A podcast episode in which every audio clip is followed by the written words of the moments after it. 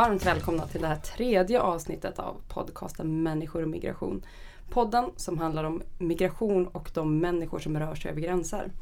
Jag som pratar nu heter Maja Dahl och jag är kommunikationsansvarig för Arena Idé som släpper den här podcasten. Idag ska vi prata om ensamkommande barn men innan vi börjar dagens avsnitt så vill jag passa på att tacka Mårten Ed som de flesta av er känner igen som Promo för att han har tillåtit oss att använda sin låt Papper som vår introlåt eller som vår jingel.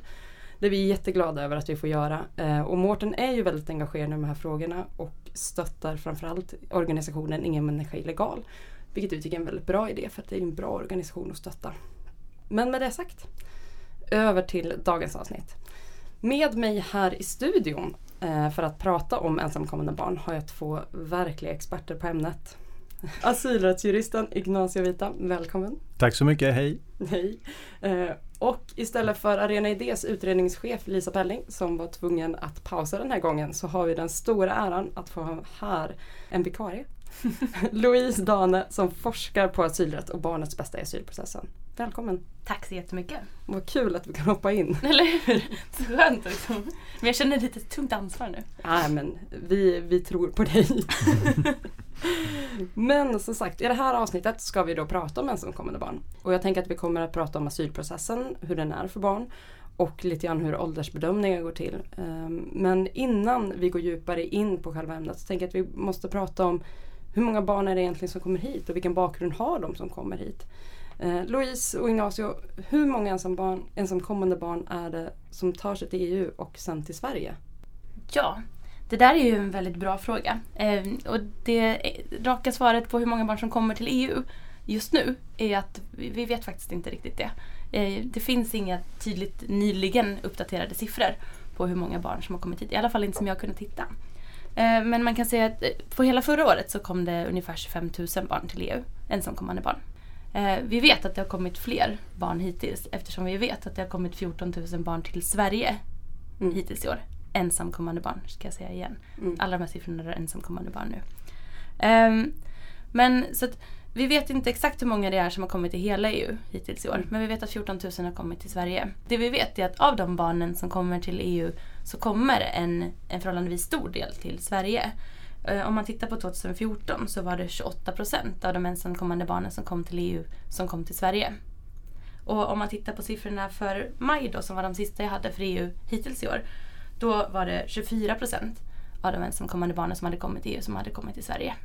Så att vi vet nu då att det är 14 000 ensamkommande barn som har kommit hittills. Men vi vet ju inte hur stor den siffran kommer vara i slutet av året. Okej. Var, var, kommer de här barnen ifrån och hur ser situationen ut i de länderna där de kom, alltså flyr från? Det där varierar lite över tid men just nu om man tittar på de som kommer precis nu så är den väldigt överväldigande delen av de som kommer är, kommer från Afghanistan. Sen så kommer det människor från Eritrea, Syrien och Somalia. Så det är de egentligen fyra länder som är, som är de största. Och det kan man säga är inte bara när det gäller ensamkommande barn, det gäller liksom asylsökande generellt sett. Man får nog lägga till Irak också på den listan. Men annars är det de, de tre första länderna, eller fyra första länderna då som, som de här barnen kommer ifrån. Och generellt sett kan man säga att när det gäller Syrien, när det gäller Somalia och Afghanistan så är det ju länder som, där det finns mer, alltså mer intensiva och lite mindre intensiva militära konflikter. Krig i Syrien och eh, olika grader av, av liksom väpnade konflikter i både Somalia och Afghanistan. Och eh, Medan Eritrea skiljer sig på det sättet att det är mer en, en väldigt hård för militärdiktatur. Där det egentligen inte finns inre väpnade konflikter i, i landet men där, där, där människor förtrycks väldigt, väldigt brutalt. Men om man, om man tittar på både Somalia, Afghanistan, Eh, och Syrien också så är det ju länder som eh, är bland de absolut värsta länderna att vara barn i. Det är ju liksom ett rent helvete att leva där som barn.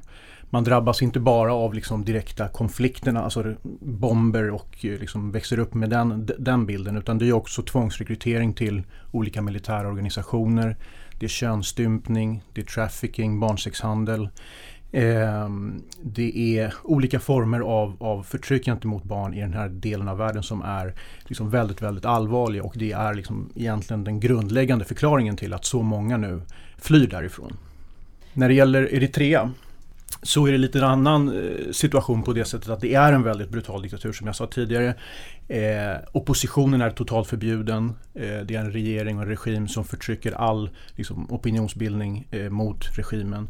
Frivilligorganisationer är förbjudna att vara i Eritrea. Så det är väldigt svårt egentligen att få konkret information om vad som händer i Eritrea förutom att det är en väldigt att tortyr är väldigt utbrett utom eh, juridiska liksom, avrättningar och, och annan form av förtryck eh, sker också. Men det som är specifikt med Eritrea är att man har en militärtjänstgöring. Det är både en militär och någon slags samhällstjänstgöring som är obligatorisk.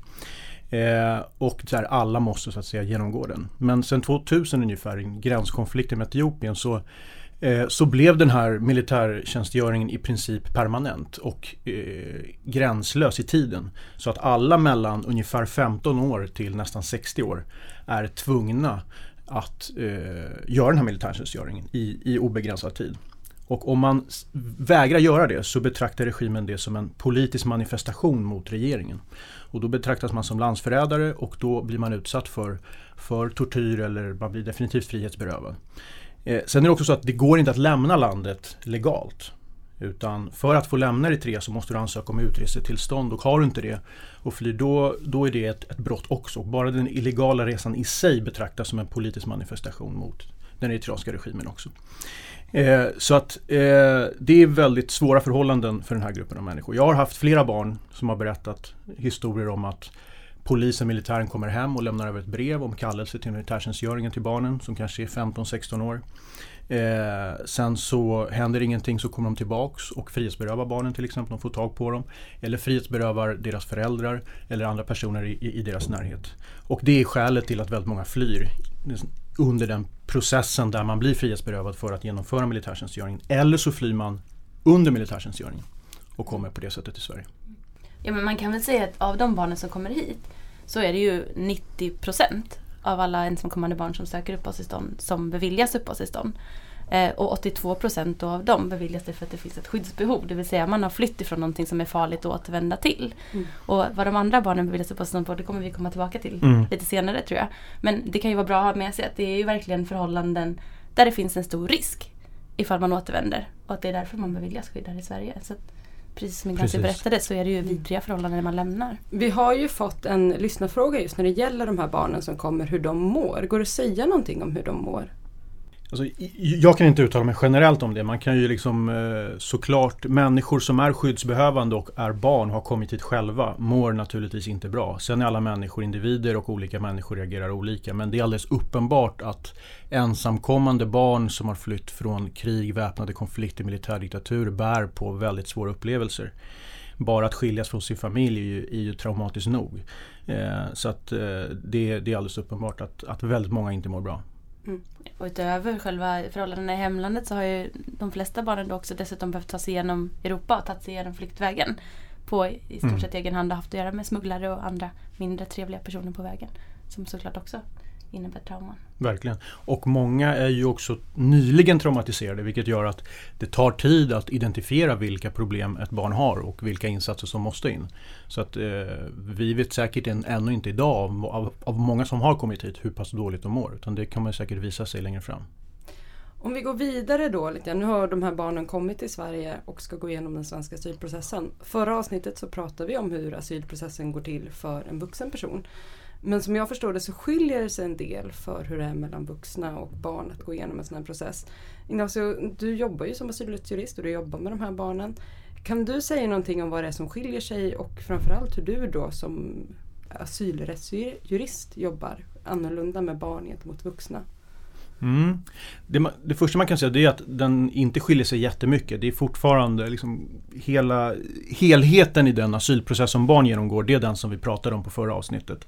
Eh, men det finns vissa saker som såklart skiljer sig. Och det första mest uppenbara det är att ett barn faktiskt själv inte kan ansöka om asyl. Eh, för att, att söka asyl anses vara en, en, liksom en rättshandling och barn anses inte ha rättshandlingsförmåga. Så att eh, är, man, är man ett barn och säger att man vill söka asyl så måste den asylansökan bekräftas av eh, en ställföreträdare, en, det offentliga biträdet eller en god man om det finns någon. Det som händer rent generellt är ju som vi pratade om eh, förra gången att man ansöker om asyl hos Migrationsverket. Då eh, får man berätta hur gammal man är och då registreras man med en viss ålder, den åldern man uppger vid det tillfället. Vi ska prata sen om vad som händer eh, senare under processen. Den åldern kan nämligen justeras uppåt eller neråt för den delen också eh, under processens gång. Men när man, när man då uppger att man är minderårig så, så accepterar Migrationsverket det inledningsvis. Då. Och då får man en ställföreträdare som det heter. Och eh, man registreras också i den kommun som man söker asyl i, som kallas för an, Eh, eh, ska säga, ankomstkommunen. Eh, och sen så eh, förordnas då jag som advokat för den här pojken eller flickan. Eh, och så är jag till uppgift då att se till så att den här pojken eller flickan verkligen vill söka asyl. Så jag måste ta kontakt med barnet för att efterhöra ja, var, var, varför har du kommit hit och vill du söka asyl. Och då förklarar jag, meddelar jag Migrationsverket att den här personen vill ansöka asyl, vilket alltid oftast är fallet. Och sen inleds kan man säga den vanliga asylprocessen som, som vi beskrev. Eh, men, men, när det gäller barn så blir det liksom en, eh, det, som, det som skiljer sig efter det är ju att man får, man får en god man som har till uppgift att liksom hantera allt ifrån pengar, skolgång, kontakt med myndigheter och som har den mer vardagliga kontakten med det asylsökande barnet. Medan man som advokat eh, inte har den liksom nära kontakten egentligen. Utan, eh, Vissa saker som skiljer sig också det är ju det här med åldersbedömning som vi kommer att prata om. Eh, och att själva asylprocessen alltid har liksom ett barnperspektiv och att man måste tänka på att man har att göra med barn. Och det är där jag tycker det skiljer sig mest som, som advokat när man jobbar med, med barn. Liksom att, att man har att göra med Alltså på ett sätt är det ju så att alla barn är individer och alla barn har olika behov och olika egenskaper. Så att man kan liksom inte dra någon generell slutsats att det alltid är på ett sätt att jobba med barn. Men det är ju alldeles uppenbart att du har att göra med människor som inte har en utvecklad förmåga alltid att beskriva saker, att förstå skeenden, eh, att värdera risker. Eh, det är barn som eh, är mycket mer utsatta för, för påtryckningar. Du kan bli, eh, alltså barn har mycket, mycket lättare att bli påverkade av smugglare, av tolkar, av vuxna människor i sin omgivning och tror att det de säger är det rätta utan att kanske kunna göra en självständig egen bedömning av vad som är rätt och fel. Och det är någonting som man hela tiden måste vara lyhörd inför som, som ombud. Att, att verkligen förklara och förmedla till barnet hur viktigt det är att barnet verkligen försöker formulera och uttrycka sig på sina egna meriter och sin egen grund så mycket som möjligt. Jag har ju varit i situationer där tolken till exempel har förklarat för barnet vad barnet bör säga och inte säga. Vilket jag har fått reda på i efterhand till exempel. Om jag mm. ställer en fråga till, till barnet så svarar barnet så tycker tolken att det där tjänar du inte på. Så då kan de säga till, till barnet du borde svara så här istället.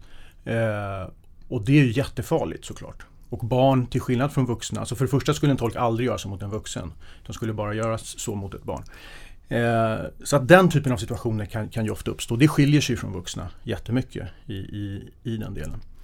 Sen också om man tittar på vi pratade om förra gången om förföljelse och fruktan. Ett barn kanske inte ens förstår hur, hur farligt det är i ett område.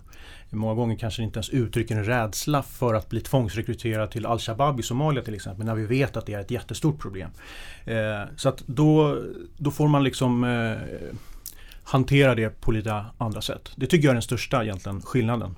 Eh, och kräver enormt mycket, både av ombudet och av utredaren hos Migrationsverket. Att verkligen se det här barnet, för, försöka eh, förstå det här barnets liksom inre dynamik och se hur ska jag göra för att få fram information. För väldigt ofta så är det många barn som är låsta, de säger att de inte minns så fort de säger någonting. Jag brukar säga till mina barn som, är, som, som jag företräder att vi, vi låtsas som att vi inte får säga jag minns inte. Det är som en mening som väldigt ofta kommer upp. Vi, vi låtsas som att det existerar inte utan du måste säga någonting annat. Vad är det du inte minns? Eller du kanske, kanske finns någonting du minns. Och så, så att det tar mycket längre tid med vuxna att ha, ha ett möte och liksom få klart för sig vilka asylskäl personen har. Det är jätteviktigt att träffa barnet innan asylutredningen för att just kunna förstå eh, vad personen har varit med om och för att ta fram det. För många gånger så kan ju ett barn, man ska komma ihåg att i en asylutredning så sitter man ju med Migrationsverket, med en tolk, med en god man, med sin advokat. Det är jättemånga vuxna människor och man blir lätt låst. Då, gäller, då måste man veta vilka asylskäl det här barnet har för att kunna få fram det om det är så att det inte kommer upp. Mm. För som i förra avsnittet när vi pratade om asylprocessen så är ju huvudansvaret hos den enskilde som söker asyl att kunna förklara varför den förtjänar det. Exakt. Och det kan jag ju se kan vara lite svårt för ett barn som kanske inte ens känner till vad som är asylskäl. Visst, absolut. Eh, sen finns det andra aspekter också av att eh, många barn, eller vissa barn är ju också förtryckta av sin egen familj. Om vi pratar om könsstympning, tvångsgifte. Eh, ibland även tvångsrekrytering till. Det finns ju föräldrar som, som, som vill att, att barnen ska delta i någon väpnad kamp till exempel.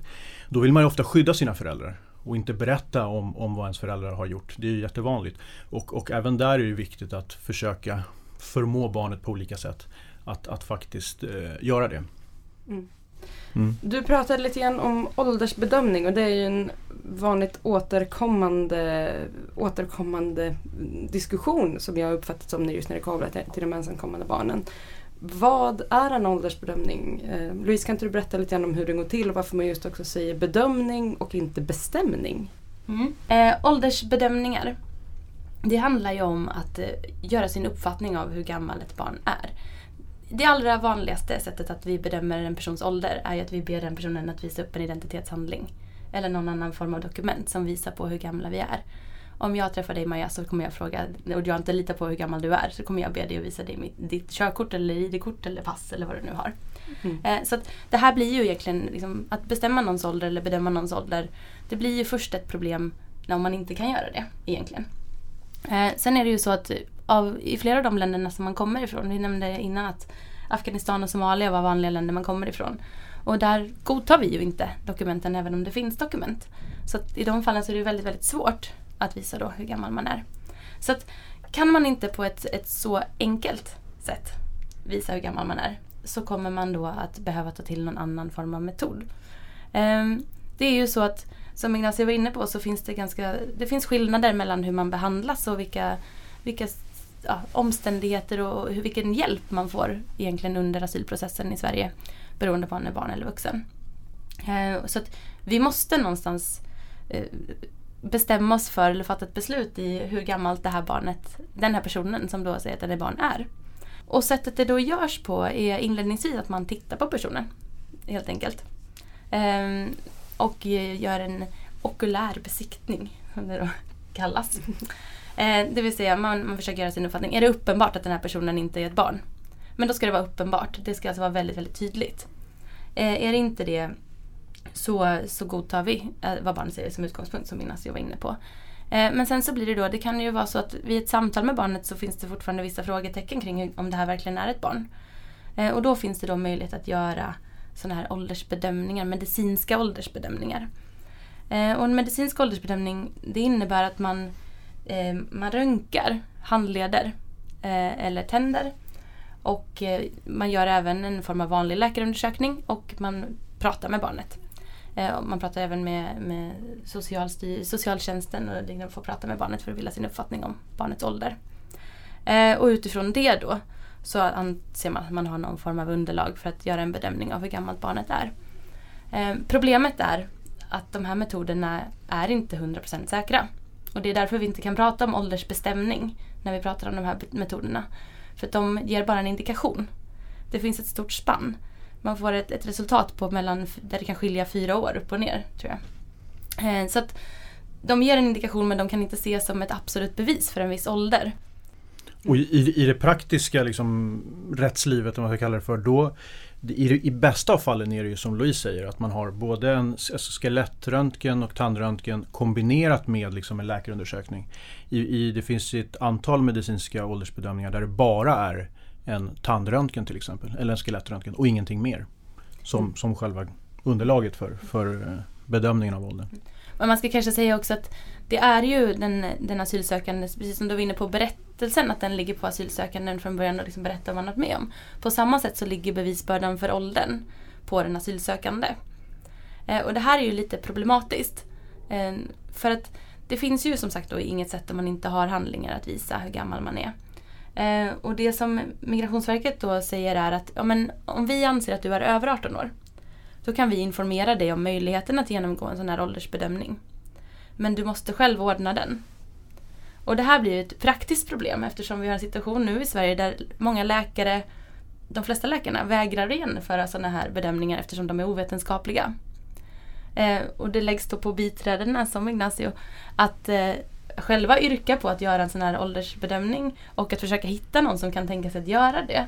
Eh, och där uppstår det praktiska problem. Det finns också andra problem som etiska problem eller eh, företrädarproblem som Advokatsamfundet har varit inne och diskuterat någonstans också. Att, eh, att man som, eh, som biträde ska begära att få göra en, en utredning som eventuellt kan bli till nackdel för sin klient. Mm.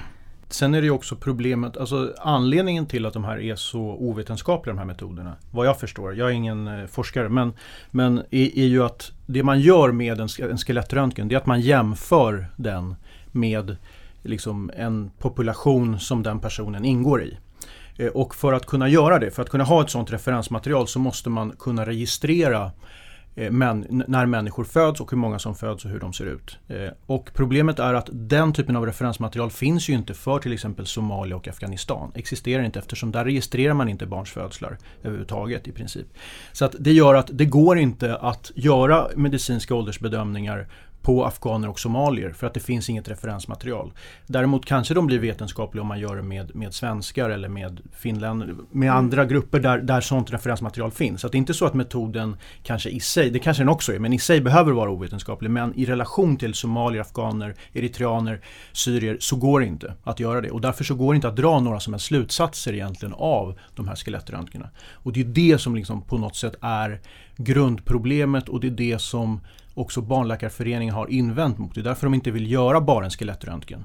Men däremot har ju de sagt att det går att, att åtminstone göra en, en hyfsat okej, okay, eller vad man ska kalla det för, eh, upp, eh, uppskattning genom att just göra det, det Louise nämner, att man har ett antal andra personer som pratar med barnen som försöker bilda sig en uppfattning kring hur pass mogen är det här barnet och, och var kan vi någonstans, någonstans lägga oss. Och det här gjorde man under en kort period där Migrationsverket uppdrog åt vissa läkare att göra just den här bedömningen. Och, men då kom ju väldigt många läkare fram till att, att den åldern som barnen hade uppgivit var ganska sannolik. Och det var då som Migrationsverket började backa och tyckte att så här kan vi inte ha det.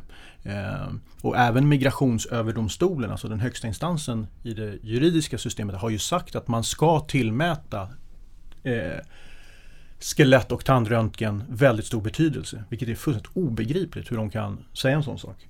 Eh, med tanke på det ovetenskapliga i, i de här metoderna. Jag tycker att grundproblemet är, som Louise har varit inne på, bevisbördans placering som det heter. Alltså nämligen mm. att det är barnet som måste göra sin ålder sannolik. Jag tycker egentligen problemet med det är ju att det är omöjligt för barnet att göra sin ålder sannolik. För det finns inga metoder för att göra en ålder sannolik när den ifrågasätts. Och i det läget tycker jag, med tanke på de rättigheter som vi pratar om och det skyddet som du får och ska ha i egenskap av barn som är asylsökande så borde, tycker jag, bevisbördan efter att man har sagt hur, hur gammal man är och det inte finns läkare genom en sån här omfattande utredning som inte säger att det, här, det är helt uteslutet att den här personen är ett barn. Då tycker jag att man kan ändra. Men om man inte kan fastställa det på det sättet, då tycker jag att man ska godta eh, barnets ålder. Och det värsta som kan hända utav det, det är ju att ett antal barn får ett starkare skydd än vad de skulle ha annars. Det systemet vi har idag leder till att ett antal människor som sannolikt kanske är barn får inte det rättsskyddet de har rätt till. Man ska också säga att det, det här, när, när Migrationsverket väl har sagt att det är en ålder så är det inte ett självständigt beslut. Så mm. bara åldern går inte och åldersbedömningen går inte att överklaga. Däremot så kan man ju såklart komma in med ny bevisning under tiden och Migrationsverket kan, kan ompröva sin bedömning av en, en asylsökandes ålder. Men det är inget självständigt beslut så det går inte att överklaga förrän mm. man då har fått ett beslut i hela asylärendet. Mm. Om vi kommer till en, en, går över till en annan del av då asyl, asylprocessen. Vi har ju pratat lite grann om eh, tidigare var, var man kommer ifrån. Hur bestäms vilket land ett, eh, ett barn kommer ifrån när det säger att den är från ett visst land? Hur säkerställer man det? Jo, då är det så här att precis som med åldern och med det mesta så är det den enskilde, alltså barnet, som har eh, bevisbördan, det vill säga som ska göra sin hemvist som det heter sannolik. Man ska alltså göra det sannolikt att man kommer från till exempel Somalia. Då får man en mängd frågor på utredningen, asylutredningen om eh, var, varifrån Somalia kommer du, vilken by, hur ser det ut i byn, finns det någon moské i byn, finns det någon stor flod, var brukar ni samlas, finns det någon marknad? Och med olika typer av detaljerade frågor eh, försöka få så detaljerade uppgifter som möjligt om var man kommer ifrån. För det är precis som Louise sa, de här människorna har, om de har handlingar så godtas de inte. Så att det finns egentligen inget, ingenting annat än barnets egna uppgifter om var de kommer ifrån. Och när man då eh, tvekar om barnet faktiskt talar sanning eller inte Eh, vilket man då oftast gör när barnet egentligen inte ger särskilt detaljerade uppgifter om sin, sin hemby. Eh, och det vill jag säga att redan där uppstår ju problem. Framförallt tycker jag från somalier som är kvinnor, som är flickor. Som många gånger inte ens får lämna sitt som har en väldigt begränsad rörelsefrihet egentligen och har väldigt svårt egentligen att, att beskriva sin hemby för att de helt enkelt inte får röra sig under särskilt eh, stor utsträckning. Hur som helst, att när, och då kan de inte ge särskilt detaljerade uppgifter och då, blir det, då kan man använda det som kallas för språkanalys och eh, kunskapskontroll. Eh, då, får man, då är det så att Migrationsverket beställer en språkanalys, man anlitar ett privat företag som har ett antal så kallade språkanalytiker och så träffar man dem och, eh, och så får man prata eh, sitt språk och så gör analytikern en bedömning av om den här personen talar det språket man talar i Somalia och det, det området i Somalia som den här personen säger att han eller hon kommer ifrån. Eh, och sen så kommer en bedömning av det. Eh, sen finns det liksom inom ramen för språkanalysen så brukar man också kunna beställa något som heter kunskapskontroll som ju handlar om vem är alltså de kan fråga politiska frågor. Hur ser flaggan ut? Eh, vem är presidenten? Eh, vad heter huvudstaden? Eh, olika frågor som då anses kunna utgöra grund för, för att få veta om den här personen verkligen kommer därifrån. Eh, och sen så, så gör då den här, eh, den här språkanalytikern en bedömning av Kommer den här personen från södra Somalia eller inte till exempel.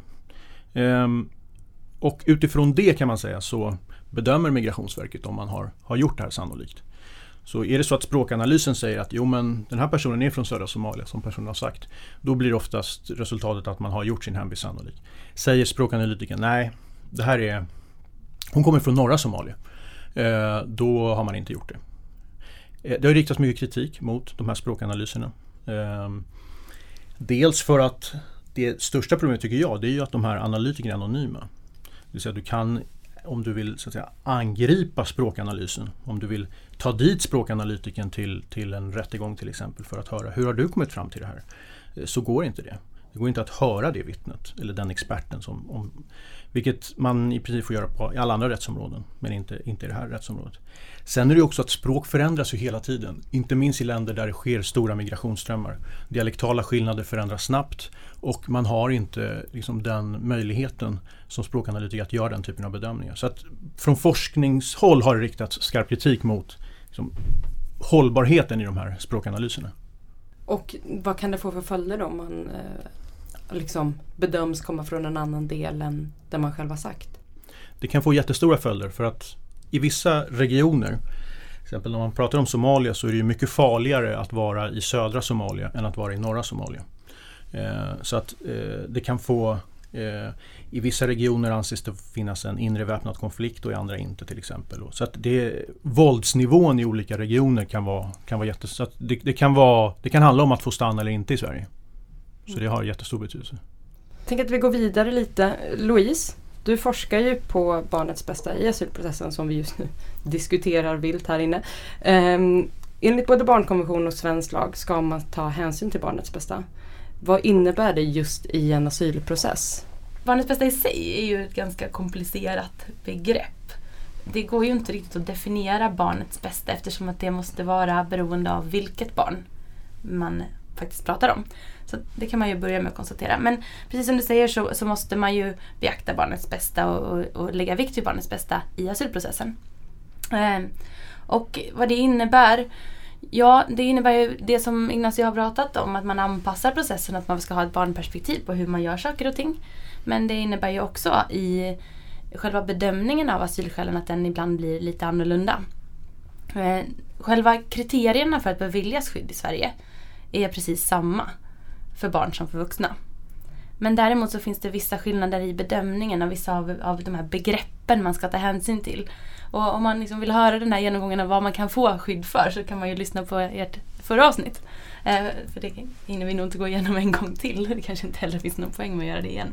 Men att eh, när man till exempel ska bedöma vad som är förföljelse så har UNHCR, FNs flyktingorgan, sagt att jo men kanske att det inte behöver vara lika allvarlig förföljelse om det gäller ett barn. För att ett barn kan uppleva förföljelse mycket starkare i en lägre grad någonstans.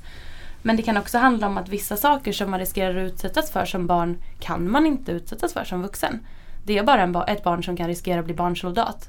Så det finns också barnspecifika skäl som då kan bli specifika i det här. Annars så skulle jag nog säga att det här med barnets bästa i asylprocessen framförallt får betydelse om man inte anses ha ett skyddsbehov. Det vill säga när man har gått igenom och tittat på alla grunder som man kan beviljas eh, skydd för i Sverige. Men man har inte ansetts vara flykting och man har inte ansetts vara alternativt skyddsbehövande och man har inte ansetts vara övrig skyddsbehövande. Då kommer man ju till en punkt där man tittar om det finns några andra omständigheter som gör att det här barnet ska beviljas uppehållstillstånd i Sverige. Och det är ju det som vi kallar för särskilt ömmande omständigheter. Alltså humanitära skäl eller andra anledningar. Och, och där blir ju barnperspektivet väldigt tydligt. För att då är det ju så att då måste vi också titta på hur skulle situationen i hemlandet se ut för det här barnet. Eh, och då tittar man på, finns det någon som kan ta hand om det här barnet? Om det åker tillbaka till det landet. Eh, och finns det inte det, ja, då kan vi inte skicka tillbaka barnet utan då, då, det måste finnas ett sådant ordnat mottagande. Och det är antingen då eh, familj eller släkt eller en institution av något slag, alltså ett barnhem eller liknande. Eh, och finns inte det så kan vi då bevilja ett uppehållstillstånd till barnet av den anledningen. Så när jag sa där i början att eh, 82% av de ensamkommande barn som beviljas uppehållstillstånd gör det på grund av att de har skyddsbehov. Eh, så innebär ju det att 18% beviljas av någon annan anledning. Och det är då de barnen där man beviljar för att det inte finns något ordnat mottagande. Jag ska också säga att det här med ordnat mottagande hänger också lite ihop med bedömningen av internskydd. Och, alltså internt skydd och intern flykt och alternativen även i skyddsbedömningen. För där är det ju så, ni var inne på nyss och pratade om att man gör olika bedömningar av hur, hur farligt det är i olika delar av landet. Om man, om man har att göra med en, en vuxen person och man bedömer att den har skyddsbehov mot ett område i ett land. Säg att, att eh, den kan inte återvända till en del av Irak. Men den skulle kunna bosätta sig i en annan del av Irak. Eh, då kan man hänvisa den här personen till internflykt och säga att du har i och för sig ett skyddsbehov men det gäller inte hela landet och du som vuxen kan klara dig i en annan del av landet. När det gäller ett barn så kanske det också är då från Irak och har ett skyddsbehov mot eh, samma plats. Men om man ska hänvisa barnet till en annan del av Irak då måste det finnas någon som kan ta hand om barnet där. Och finns det inte det så kan vi inte hänvisa ett barn till att klara sig själv i en annan del av landet. Så det kommer in där också någonstans i den här bedömningen. Så på så sätt så, så, får det ju ganska stor betydelse då i just barnperspektivet i de här bedömningarna. Men det är också viktigt att komma ihåg att, att annars så är ju skälen faktiskt väldigt lika för vuxna och barn. Vi pratade i första programmet om att det liksom finns en norm om vem som är flyktingen och att det liksom är en vuxen man. Och det, det tycker jag är viktigt när man pratar om, om barn, principen om barnets bästa. Jag, jag, tycker fortfarande att vi har ganska långt kvar till att se barn som liksom flyktingar, som personer som, som faktiskt är individuellt hotade i olika situationer. Somara Naher skrev ju en väldigt bra ledarartikel i Aftonbladet där hon just beskriver hur den syriska regimen har som strategi att döda just barn. Som en politisk och militär strategi. Och vi har fortfarande svårt att se barn som sådana liksom, huvudaktörer i väpnade konflikter. Och det gör också att många barn inte blir flyktingförklarade. För att man ser inte att de Eh, så att säga som grupp barn är politiskt förföljda till exempel i, i, i Syrien, vilket de ju faktiskt är.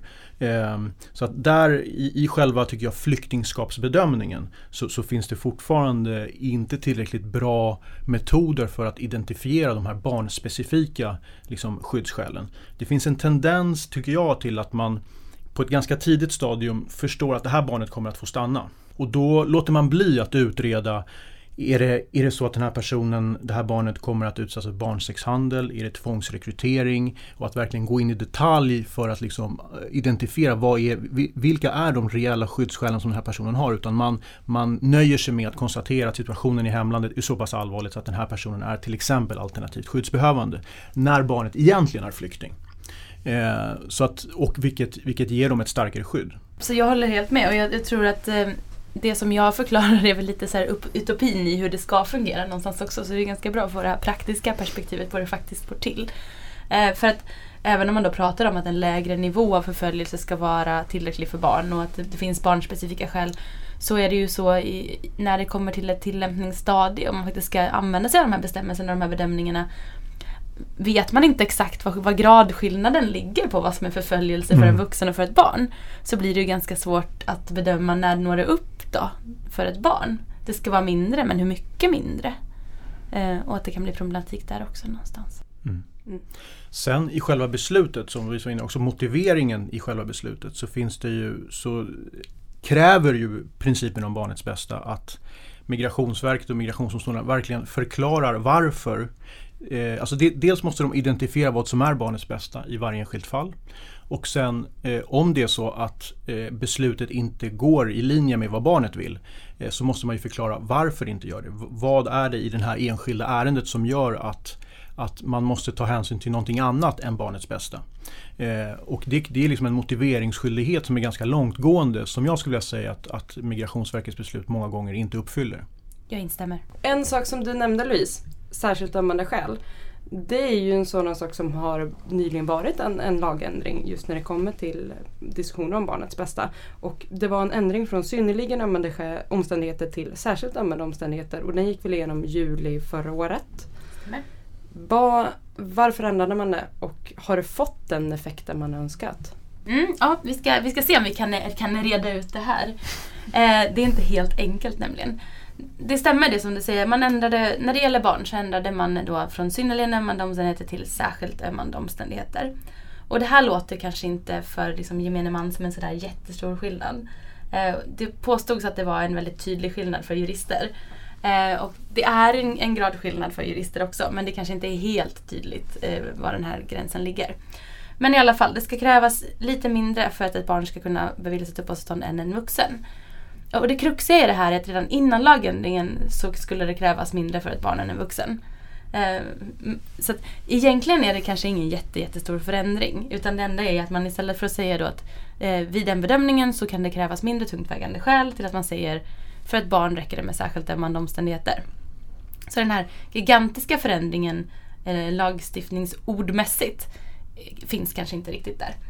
Eh, men det man kan säga är väl att eh, det som föregick den här ändringen var ju att vi såg fler och fler barn som uppmärksammades av media som hade tillbringat hela sina uppväxter i Sverige och som sen skulle utvisas. Det var barn som var uppemot tio år gamla som aldrig hade bott någon annanstans och där man då sa, men är det här rimligt? De här barnen, ska de verkligen utvisas? Um, och den här bestämmelsen om synnerligen ömmande omständigheter eller särskilt ömmande omständigheter den innebär ju att man kan ta hänsyn till alla möjliga olika omständigheter. Ehm, men det är en undantagsbestämmelse och den ska tillämpas restriktivt.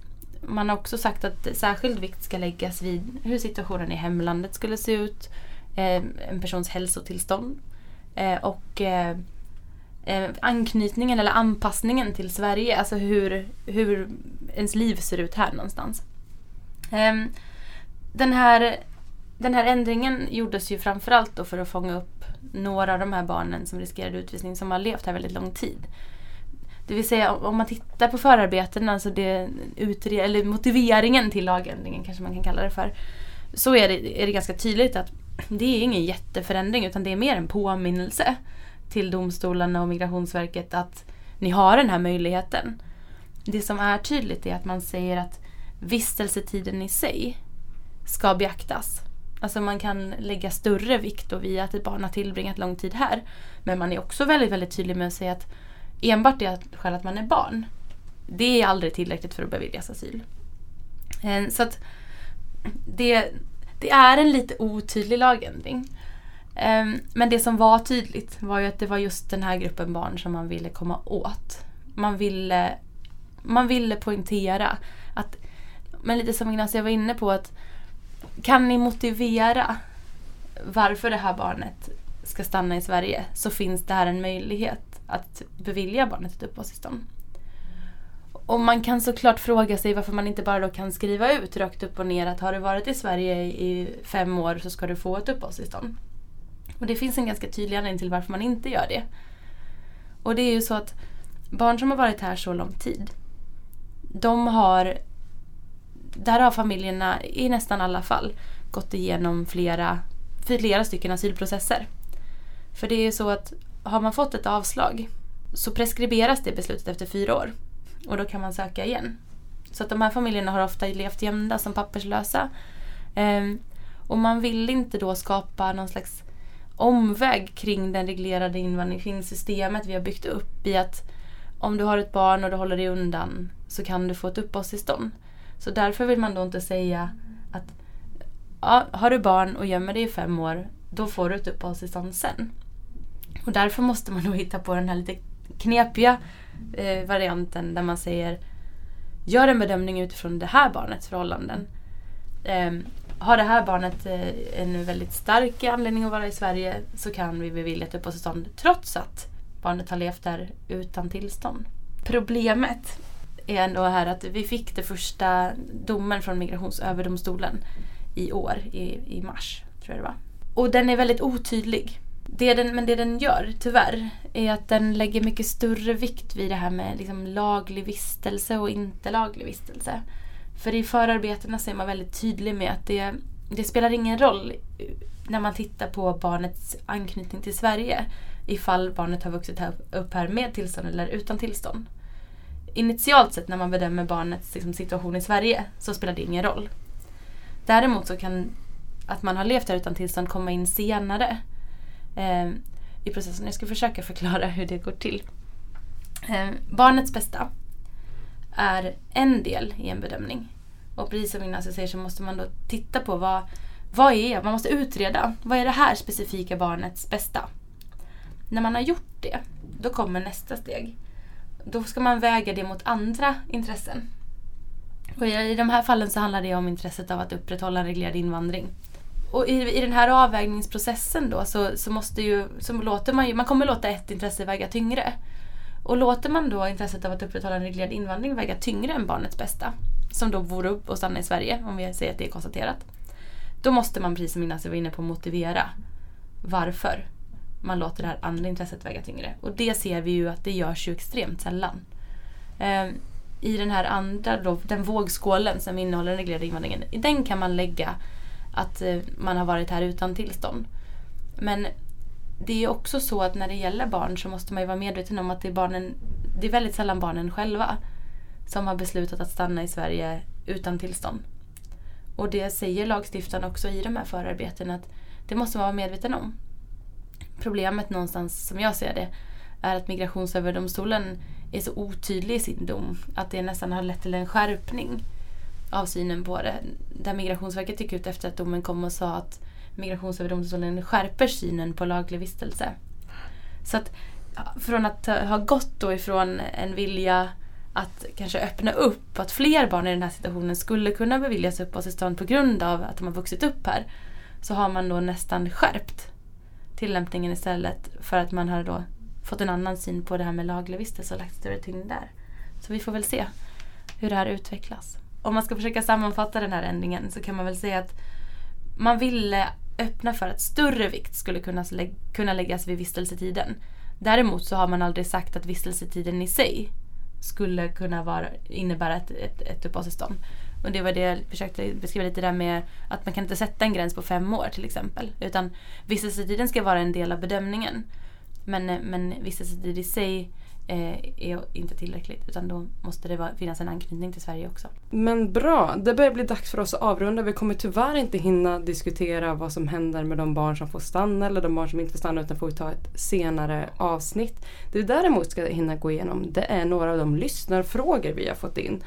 Och då bland annat en sån fråga som vi fått in handlar just om det här med åldersbedömningen. Och det är Elisabeth Axeltorn som frågar jag undrar om det är och i så fall vad det kan innebära för skillnad om någon är precis under 18 år. Om det är 17 år och 10 månader när de söker asyl till exempel. Har det någon inverkan? Ja, alltså det här är en jättebra fråga för den tydliggör någonting som vi inte har varit så tydliga med hittills i programmet. Eh, och det är ju det att det är åldern när man fattar beslut som är avgörande. Inte hur gammal man är när man söker. Så är man 17 år och 10 månader när man söker asyl så kommer man ju vara 18 år när man får sitt beslut. Och då kommer man att bedömas som vuxen.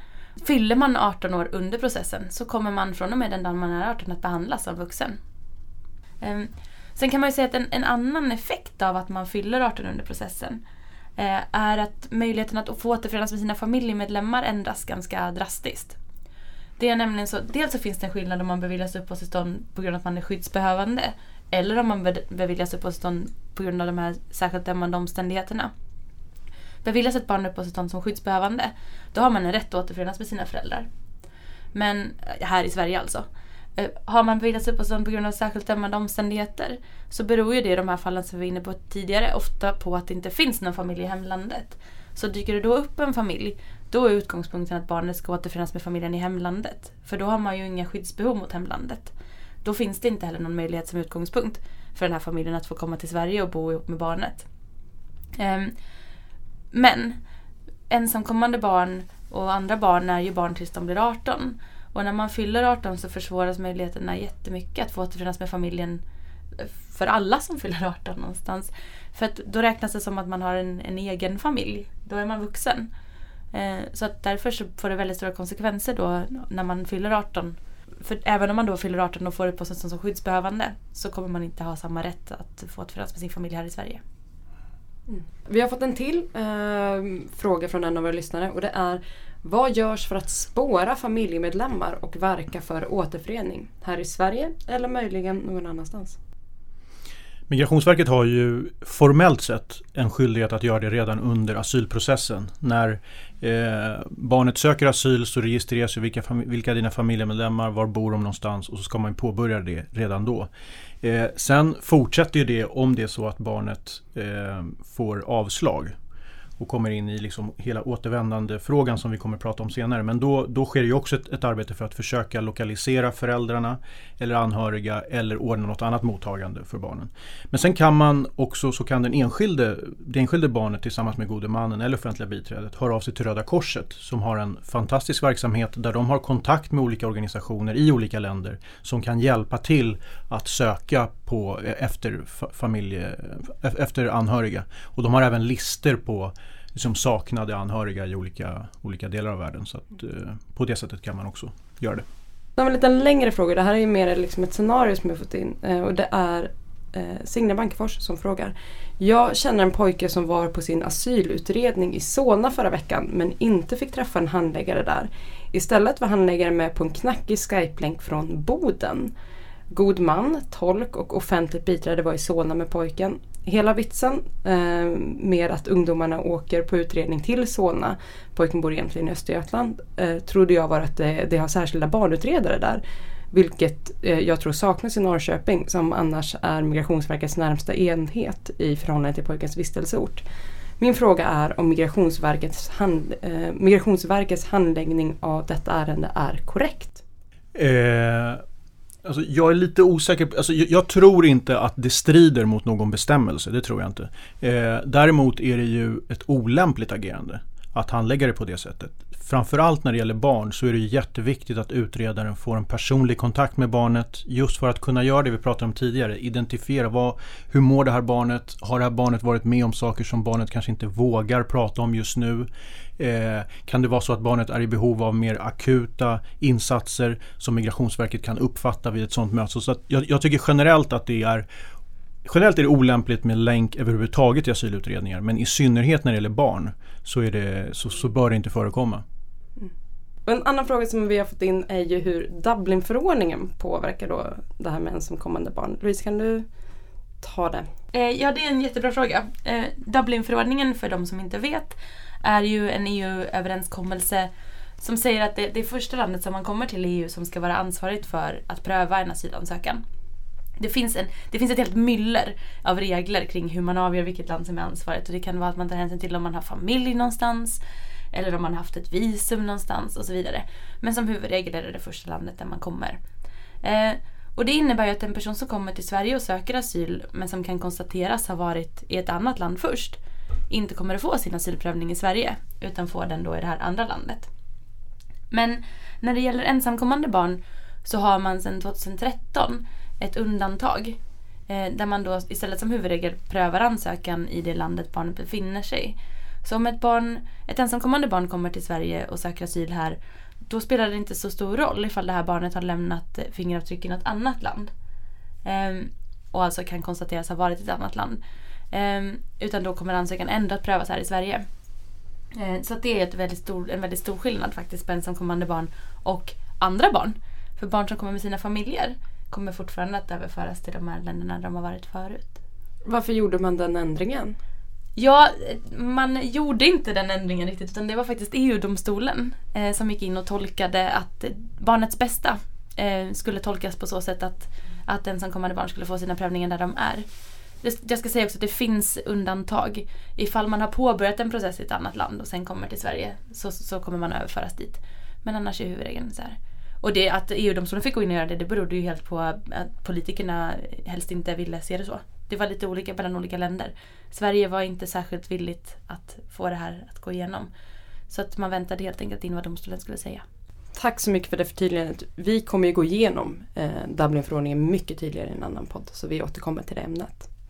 Det var tyvärr den sista frågan vi har med. Vi har fått jättemycket frågor på, på Facebookgruppen och vi är jätteglada över att vi har fått de frågorna. Vissa av frågorna hinner vi inte med idag och vissa frågor kräver lite längre svar så vi kommer istället svara på det så gott vi förmår på, på Facebook-pagen.